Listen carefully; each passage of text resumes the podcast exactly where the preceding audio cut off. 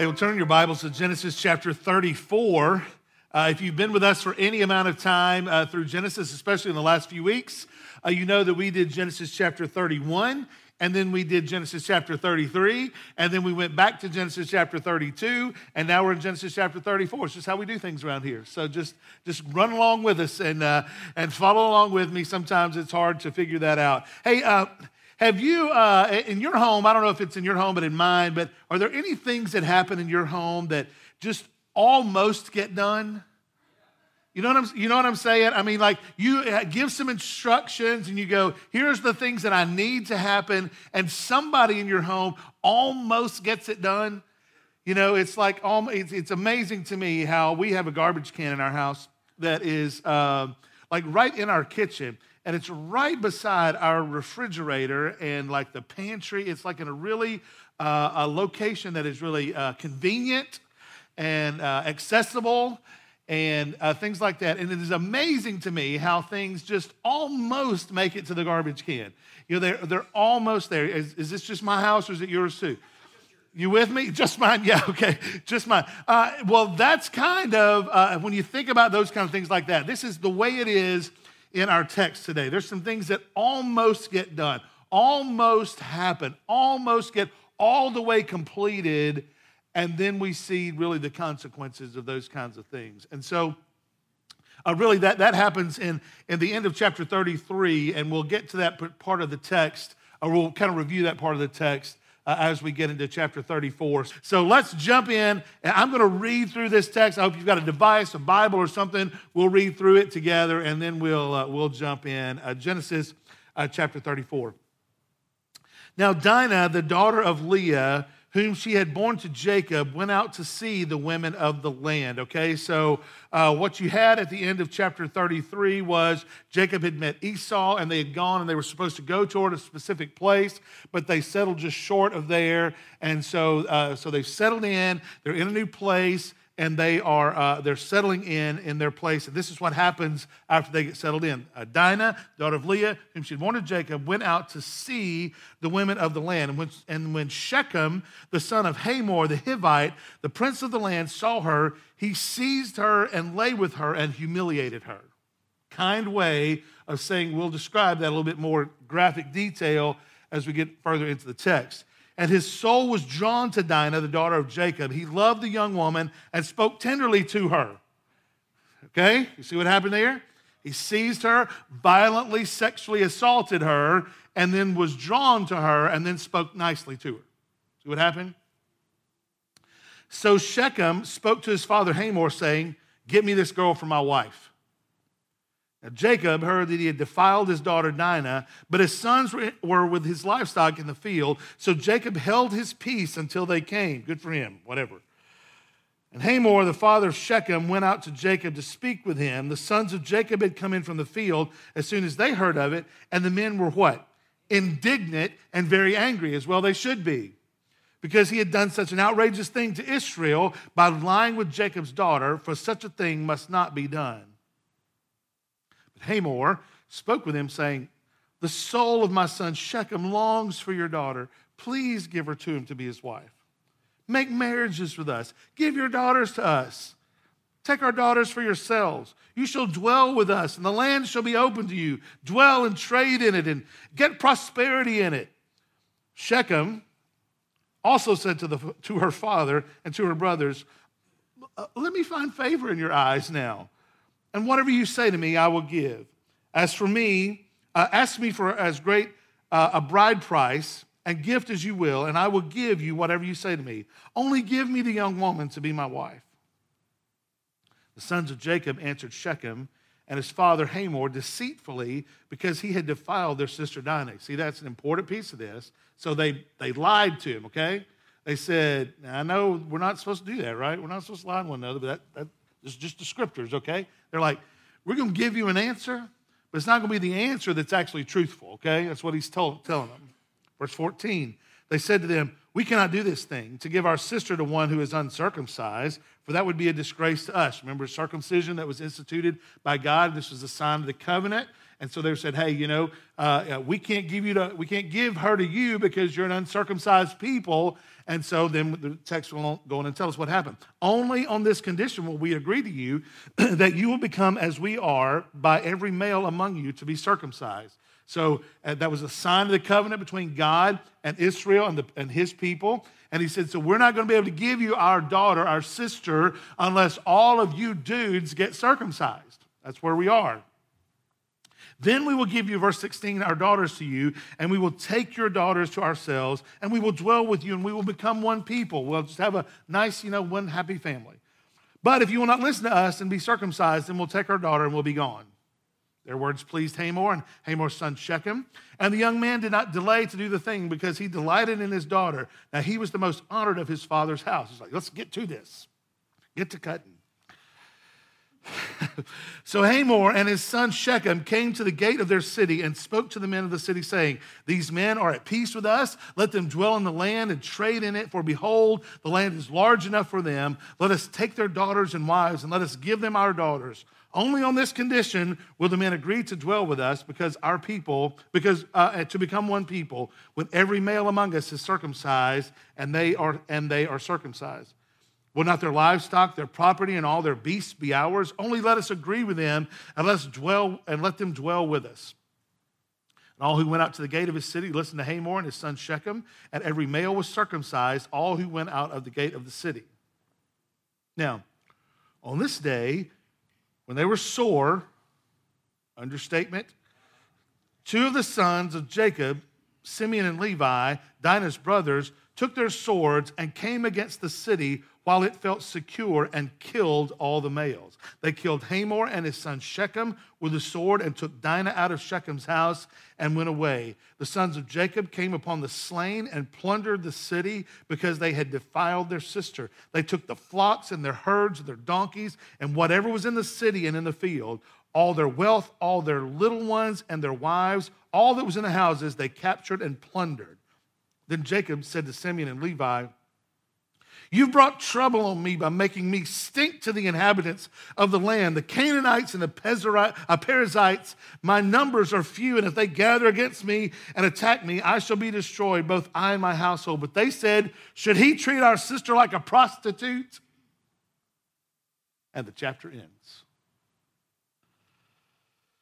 I love the fact that the Bible doesn't pull punches. I mean, there's no faking it through these stories.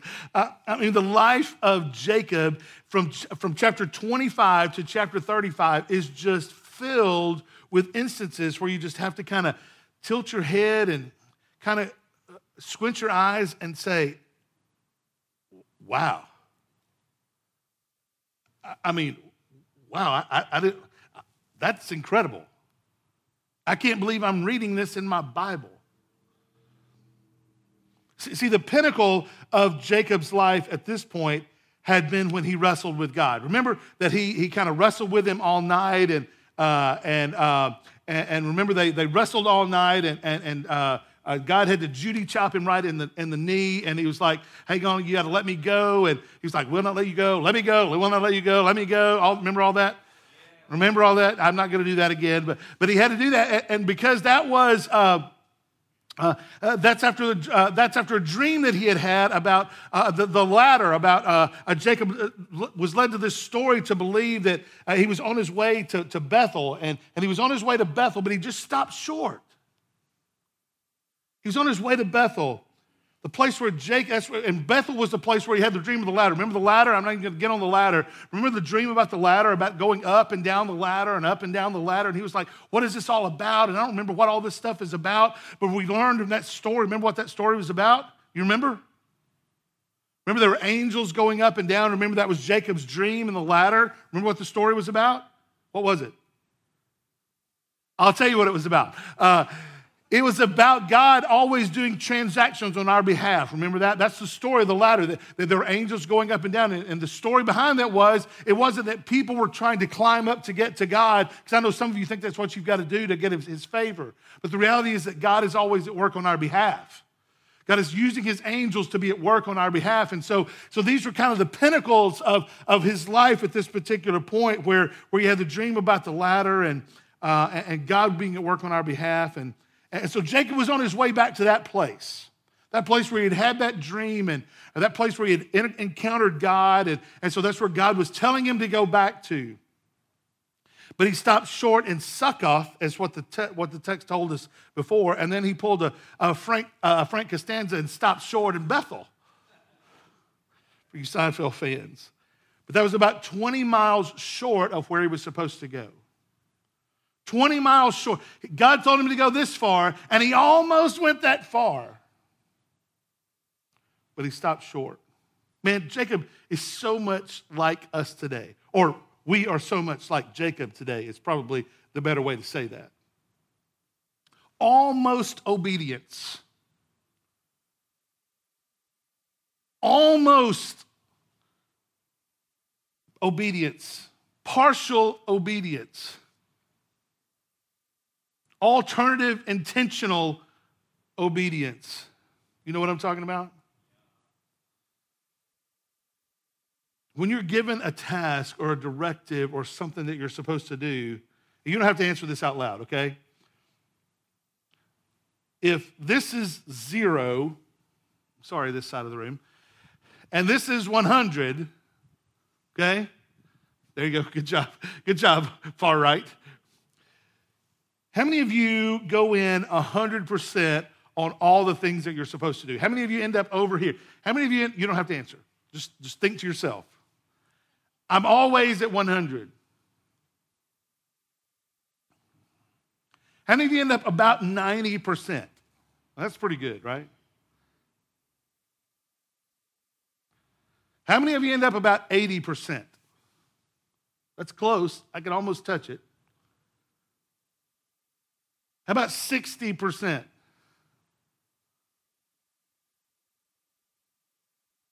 Below 60%? we're not even going to talk about that, okay? Uh, what is partial obedience? Disobedience. We'll say that again. What is partial obedience? It's disobedience. Your partial obedience is disobedience. And that's where we find Jacob, not only in today's text, or not only re- ramping up to today's text, but really, throughout most of his life, he was mostly disobedient to God. How about you? Are you obedient to the instructions of the Lord in your life? I mean, just let's just take a sidebar for yourself right now and think about are you obedient to the things that God called you to do in your life? We'll get back to that question a little bit later, but I just want you to think about that in your life right now. Uh, unfortunately, in Jacob's case, his partial obedience, not going all the way to Bethel and stopping short in Shechem, led to today's textual description of, of what happened rape, degeneration, treachery, genocide. And even in light of all that, though, as we read through Genesis, God will use the weight of all this and, and Jacob's deep and dreadful sin to return him to the calling that God had put on his life. Let, us get into the text. Uh, there was only uh, one girl among Jacob's children. It was Dinah, and she was the daughter of old weak eyed Leah. Remember weak eyed Leah? Yeah. And so she was the daughter of weak eyed Leah. And, and so Leah's children were not very highly regarded by Jacob. And, and Poor Dinah didn't seem to re- have any interest from Jacob at all. Look, look what verse 1 tells us. Here, here's what it says. It says, and when uh, and now Dinah, the daughter of Leah, whom she had born to Jacob, went out to see the women of the land. And, and so girls that were uh, of marrying age were not permitted at that time to be out, out uh, in public, especially late at night without a chaperone. They just weren't permitted to go out by themselves um, uh, uh, alone. In fact, the Hebrew term went out uh, likens her to uh, some actions of going behind their back. So she was almost sneaking out of the house at night. Anything like that ever happened in your house? Again, you don't have to raise your hand. But kind of sneaking out and, and doing something sneaky behind the parent's back. Who has Life 360 on their phone? Parents, come on. Yep. Some y'all ain't even telling the truth because you don't want your kids to know that you got Life 360 on them. Uh, but Life 360, you can kind of tell where your kids, for those of you who don't know what that is, who don't have kids that are this age, it's like where you basically track one another. And, and so you see where they are at all times. You can see how fast they're driving. You, you get all these reports on your kids if they're braking too hard, all, all, that, all that kind of stuff. You can kind of track them and, and see what's happening. Uh, and, and, and you can see if you know your kids tell you they're going someplace and then they go somewhere else. I mean, I know it didn't happen in my house. I'm just saying it. I know you can use it for that, uh, but you know they, you can tell if they tell you where they say they're going to be, but they're somewhere else. They tell you, "Hey, I'm only five minutes from home," and you look on Life 360, you know they're 20 minutes away, and they're not going to make it in time. You, all those kind of things like that. Uh, uh, it is we it's we kind of have those safeguards, or we think we have those safeguards in place, but we're just really seeing what's happening. Well, oh, uh, Dinah basically had snuck out at night. And unfortunately, the worst happened to her. Dinah became the victim of a violent rape. Look, look at verse 2. This is what it says. When Shechem, the son of Hamor the Hivite, the prince of the land, saw her, he seized her and lay with her and humiliated her. And so there, there are three kind of action words or three verbs in this, and it's seized, lay, and humiliated. And, and so you can kind of see the progression of what had happened there uh, think of think about him grabbing her. He seized her, right? That's what the text says. So this, this guy sees her out and grabs her, seized her. And, and, uh, and then think brutality from there. He rapes her. And then the text says at the end, seized her and lay with her and then humiliated her. And so uh, humiliated her even after the act of the sexual violence. What a terrible situation to find herself into. Let me, let me just sidebar here. Uh, I, I, was, I was kind of reviewing this. I, I felt it necessary, and I'm just going to trust that this is from the Spirit. Hey, if any of you are in a, girls, listen to me specifically. If any of you are in a relationship where your uh, boyfriend, spouse, or whatever is violently treating you, ask for some help. Okay? This, this garbage like this is just trash. And if you've got a, a boyfriend or a husband or anything like that that's treating you that way, you let us know. We'll get you some help. You, you don't have to do this alone. No matter what he's told you, if you're watching online, no matter what he's told you, uh, uh, we'll get you some help and some protection and get you out of that situation. We'll help you. You don't, you don't have to face that brutality. I mean, that, that is sinful. That is from the devil and his brutality. You don't have to live there. Okay? We'll help you. All right, let me keep going. Um, and, and following this, so, so after this happens, so think about that, how terrible that is. After this happens, Shechem becomes enamored with her, with Dinah. He's like, I've done this brutal thing to her, but suddenly he becomes enamored with her and wants to marry her. Look what it says in verse 3 And the, his soul was drawn to Dinah, the daughter of Jacob. He loved the young woman and spoke tenderly to her. Manipulate, he's manipulating the whole situation. Spoke tenderly to her. Verse 4 So Shechem spoke to his father Hamor, saying, Get me this girl for my wife. And then the family responds. And, and this is what it says in verse 5. Now Jacob heard that he had defiled his daughter Dinah, but his sons were with his livestock in the field. So Jacob held his peace until they came. And Hamor, the father of Shechem, went out to Jacob to speak with him. And the sons of Jacob had come in from the field as soon as they heard of it. And the men were indignant and very angry because he had done an outrageous thing in Israel by lying with Jacob's daughter, for such a thing must not be done. All right, who's my dads in the crowd? Raise your hand. Where are you, dads? Let me see. Let me see you. All right, I just want to get an eyeball on you. Okay. Um, now, how many of you dads have daughters? Raise your hand.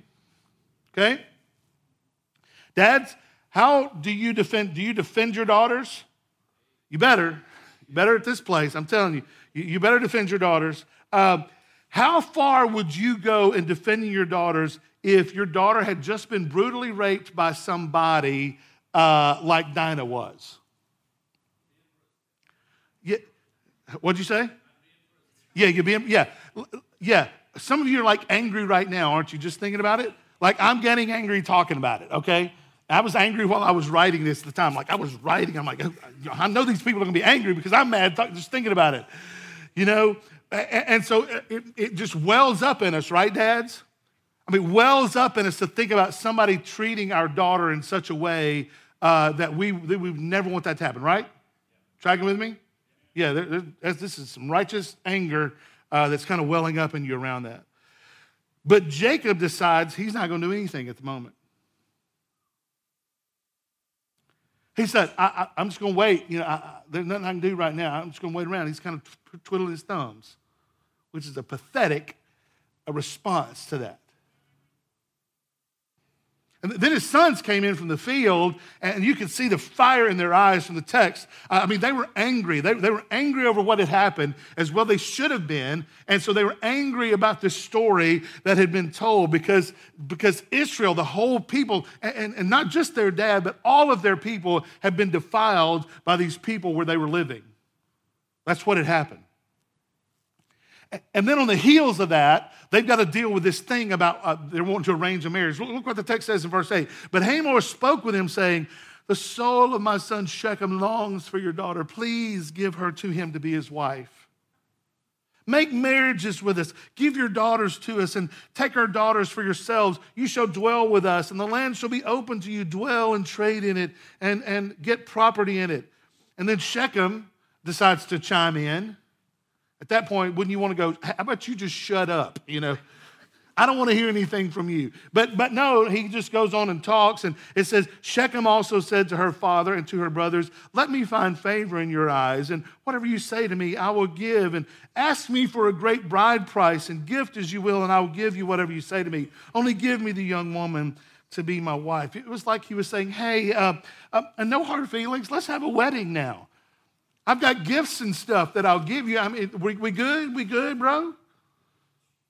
I mean, he promised riches and Canaan and the promised land, a, a place to live and a, a freedom to travel. But God had already promised him that.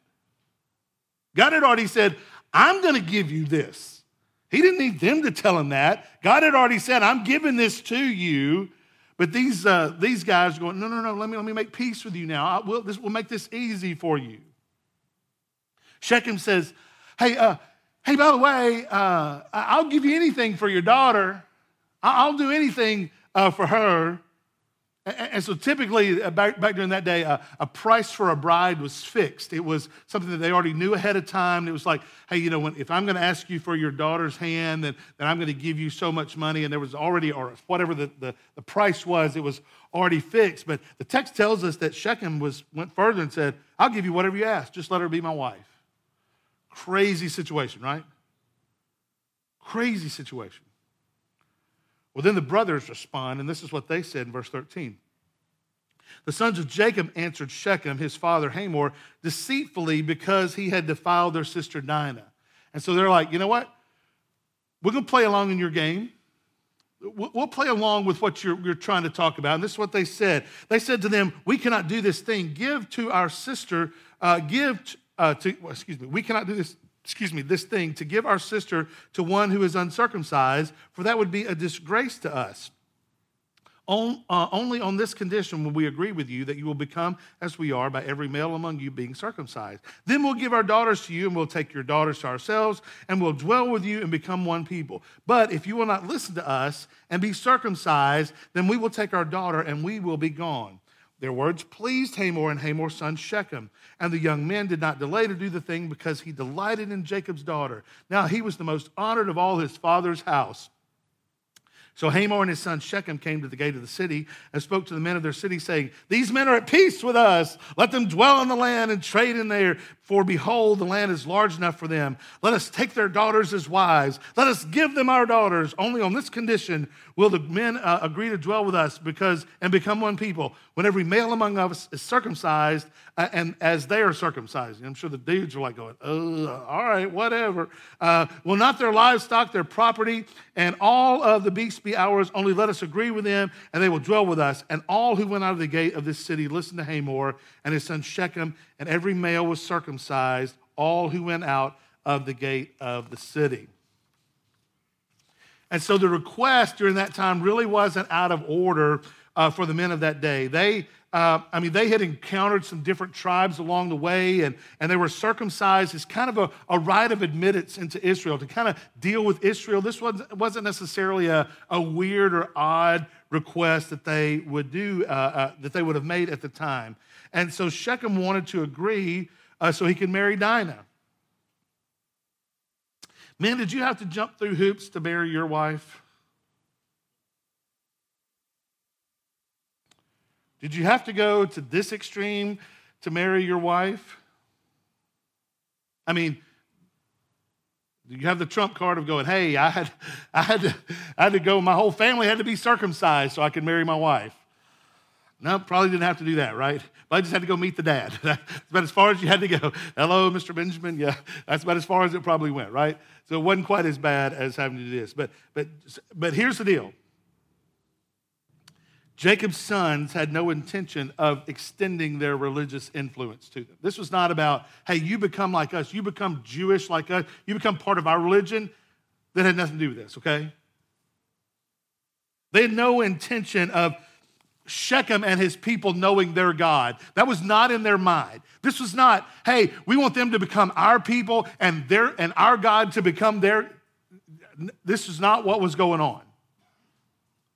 Genocide, not evangelism, was what was on their mind. We're going to find a way that we're going to exact some revenge on these people, and we'll use it. I'll use the ruse of evangelism, the ruse of becoming like us to get accomplished what it is that I wanted to do. One commentator pointed out that it was Shechem's genitals that he used to perpetrate the crime, and it will be his genitals that, in effect, serve up his death. I'll talk about that over lunch. But the biggest, honestly, I think the biggest misfortune here uh, is that Israel's most cherished symbol of their faith which is circumcision, which was instituted by God to say, hey, uh, uh, you're going to be my people, and this is going to be the sign of, my, uh, of our agreement that we have. It's going to be the sign of the covenant that we have together. Now it's going to become this tool of inhumanity. The sign of the covenant was used to, to, to uh, uh, gain revenge and murder and pillage a city. Jacob's sons were only thinking about revenge and certainly not about God. How many times do you forget God? How many times in the middle of whatever happens to be going on in your life, as difficult as it may be, as, as, as hard as the situation may be, how many times do you forget about God? How many times is it just revenge on our minds? How often do we forget the mercy that has been extended to us in the middle of a difficult situation and instead exact revenge and punishment on someone else? Those kinds of actions are in line with what Jacob's sons were about to do. Rather than exacting your own vengeance, sure, address the situation but we have to move forward with that. Scripture says that uh, vengeance is mine, says the Lord. I will repay, says the Lord. Vengeance belongs to the Lord, not to you or to me.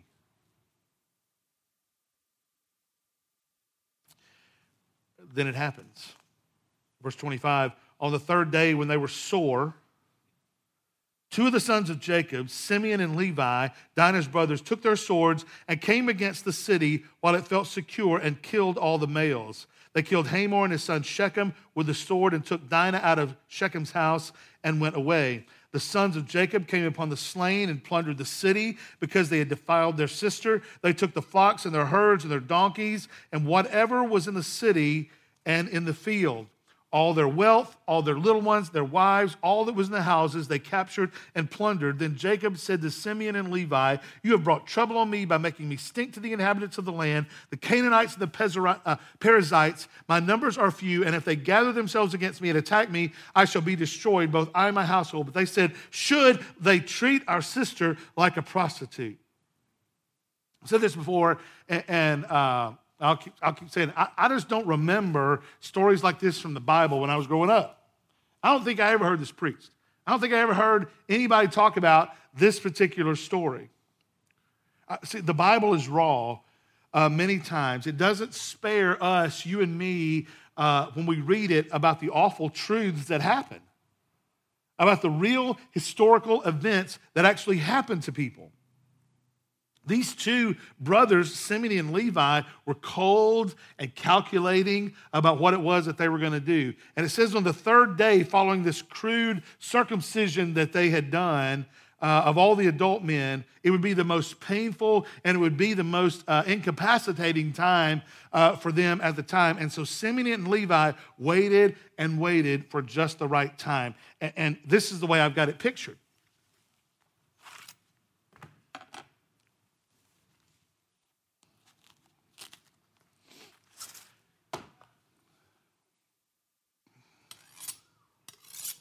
Waiting. Day one. Yep. Mm-hmm. I got time. Day one, too soon. Day two. Nope, not yet. We're not ready yet. Mm-hmm. All it's building, all right here, building, building. Yeah. Uh, you know, building, building. And while it's building, while they're over there just getting more sore, and we get to day three and how bad it is on day three, here's what they do. They're like, I think these are ready, and I think I'm ready, and my mind's ready, and now it's time. Now it's time. The third day after that, the third day, they sharpen their swords they swung their swords. They severed heads. They severed body parts, I'm sure, in their anger. They stabbed people. They slayed people. I mean, it's like 300, right? You, you, remember, you've seen 300? I can imagine it was like scenes like that, that they took their swords, and the scripture says, killed every one of them, killed all the men because of what they had done.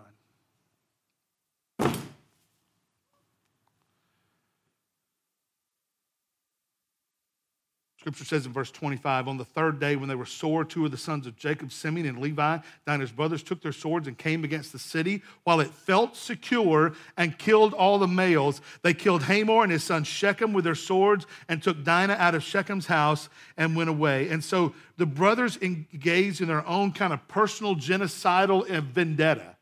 They're like, we're going to get back and we're going to do this thing on our own and we're going to make it happen. And they went from house to house, helpless victims that couldn't get up, couldn't fight, couldn't even stand up, and killed them all while they were in their most vulnerable positions. And, and, the, and the, scripture says, lastly, they killed Hamor, uh, uh, uh, Hamor and, the, and the groom to be, Shechem. Grabbed their sister, and out they went. Again, as you read this, you, you go, this is in my Bible. This, this is a little bit shocking. There was no eye for an eye. See, see, see, they operated during this time kind of an eye for eye. Okay, you've done this thing to me, and so an eye for eye means I'm going to do this thing to you. And during that day, they would think, okay, okay that makes sense. You know, I mean, this is what happened over here, and, and so this makes sense on this side. If, if, you do this, and then in retribution, the other is just okay to happen because this is an eye for an eye or tooth for a tooth. They kind of lived in that. That's not what they did.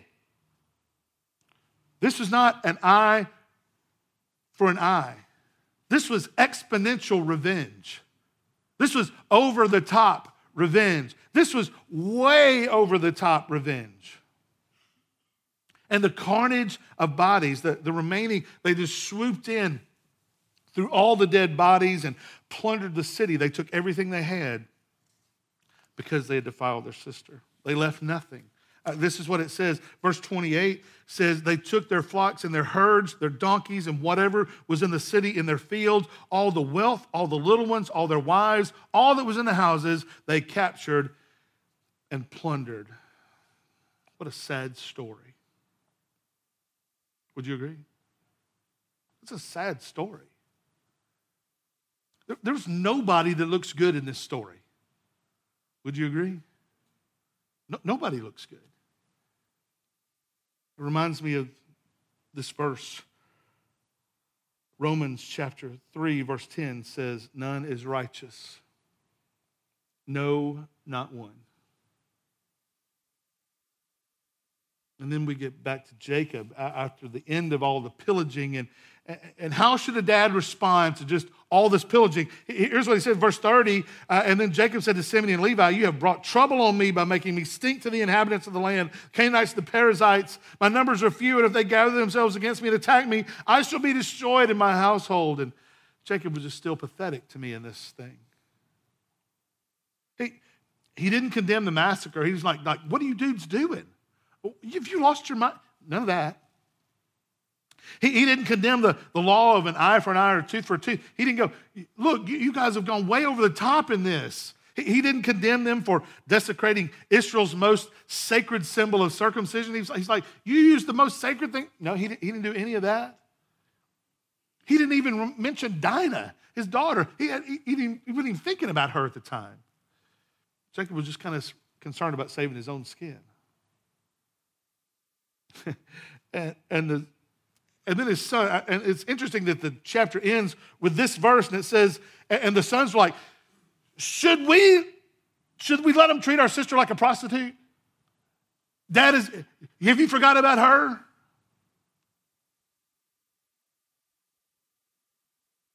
And all this played out this way because of Jacob's almost obedience. See, God called Jacob to go back to Bethel. Okay, that, that's what he told him to do. A few chapters back, whatever order we preached it in, uh, he, he called him to go back to Bethel. He's like, I'm going to call you out of this, and I want you to go all the way uh, back to Bethel. But first, Jacob decided to stop off. He, the scripture says he stopped off in a place called Succoth, and, and, and he kind of dwelled there for a little while. And, and, then the scripture says he dwelled near the land. He, he got near where he was going to Bethel but not all the way. He ended up 20 miles away. And he was almost obedient. What is almost obedience? Yeah, almost obedience is disobedience. See, if, think about this. I, I want you to think about this. If Jacob had gone all the way to Bethel and being obedient to God, none of this would have happened. The rape, uh, the desecration, the genocide, the disgrace, all of this ended up being as a result of Jacob's disobedience, of almost being obedient. But even as we look at the text, even his sons deceiving the Shechemites was just the kids doing what they saw their dad doing his entire life. They, they knew the story about him deceiving Esau. It's just what dad did. Were they wrong to make a commitment and then back out of it? That's what their dad did. See, the truth in that is that it's always wrong to just almost be obedient. The truth is that there are always consequences for our sins. And the truth is, if you're someone who gives almost obedience or almost the truth or almost getting there, then you'll continue in the same pattern that you're in right now unless you choose to do something different. And so I tried to find some good news in this text. And the truth is, in the text, there's no good news. But we have good news. The good news is that there's hope today. There's good news is that there is hope today. And if you're if you find yourself and you identify yourself in this story, like I'm almost truthful and I almost tell the truth and I almost go all the way and I almost get there, but I just never do, then there is hope for you today. And it starts with repentance. It starts with repentance of going, I need to repent maybe for the lies that I've told. I need to repent for the place that I haven't done all the way. I need to repent for the places that I haven't been obedient to the Lord. I, haven't, I need to repent for the things that I'm almost doing that I'm not doing.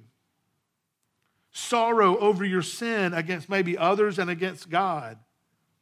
Confession of that sin. Listen, the Bible tells you you don't have to wallow in your sin. The Bible tells us that if we, are, if we will confess our sin, He is faithful and just. So He is faithful. He will do it every time. He is just, which means He is right. He is faithful and just to forgive us of our sins and cleanse us from all unrighteousness. That there's hope no matter what your past has been. There's hope no matter whatever pathway that you have been on. There's hope for you no matter what you what circumstance you might have found yourself in to believe the gospel. Your hope is not in always getting it right. And all of us said, Amen. Because we don't get it right. We don't get it right. Your hope is not in holding your cool. Your hope is not in how good you treat people, but your hope is found in the righteousness that is given to you, a righteousness that is foreign to you and me, a righteousness that is given to us freely by grace. The scripture says that by grace you are saved through faith, and it is not your own doing. This is not about doing it yourself. This is about receiving the grace and the goodness and the salvation and the forgiveness that comes from Jesus alone. See, how absurd had Jacob been in his life? He messed it up a lot. How absurd are we when we resist the Lord's will? When we just almost get there.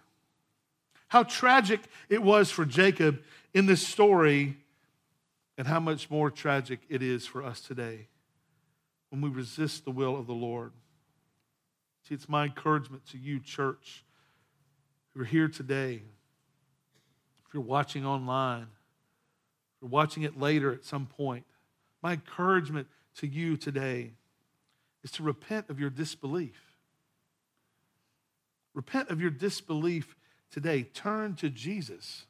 He is our hope not in our own doing, not in our exacting our own revenge, not in getting our own way. Our hope is found in the one who gave himself for us. In 1740, John Wesley wrote this, and it's still for us wrestling with disobedience today. And with this, we'll close. Wesley wrote this Now incline me to repent.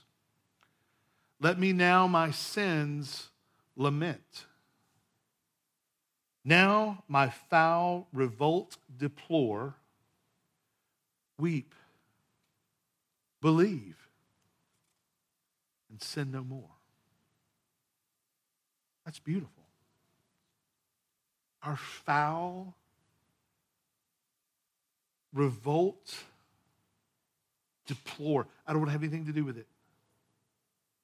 Repent, believe, Sin no matter, no, no more. No matter how deep your sins are, God's grace is still deeper. Weep.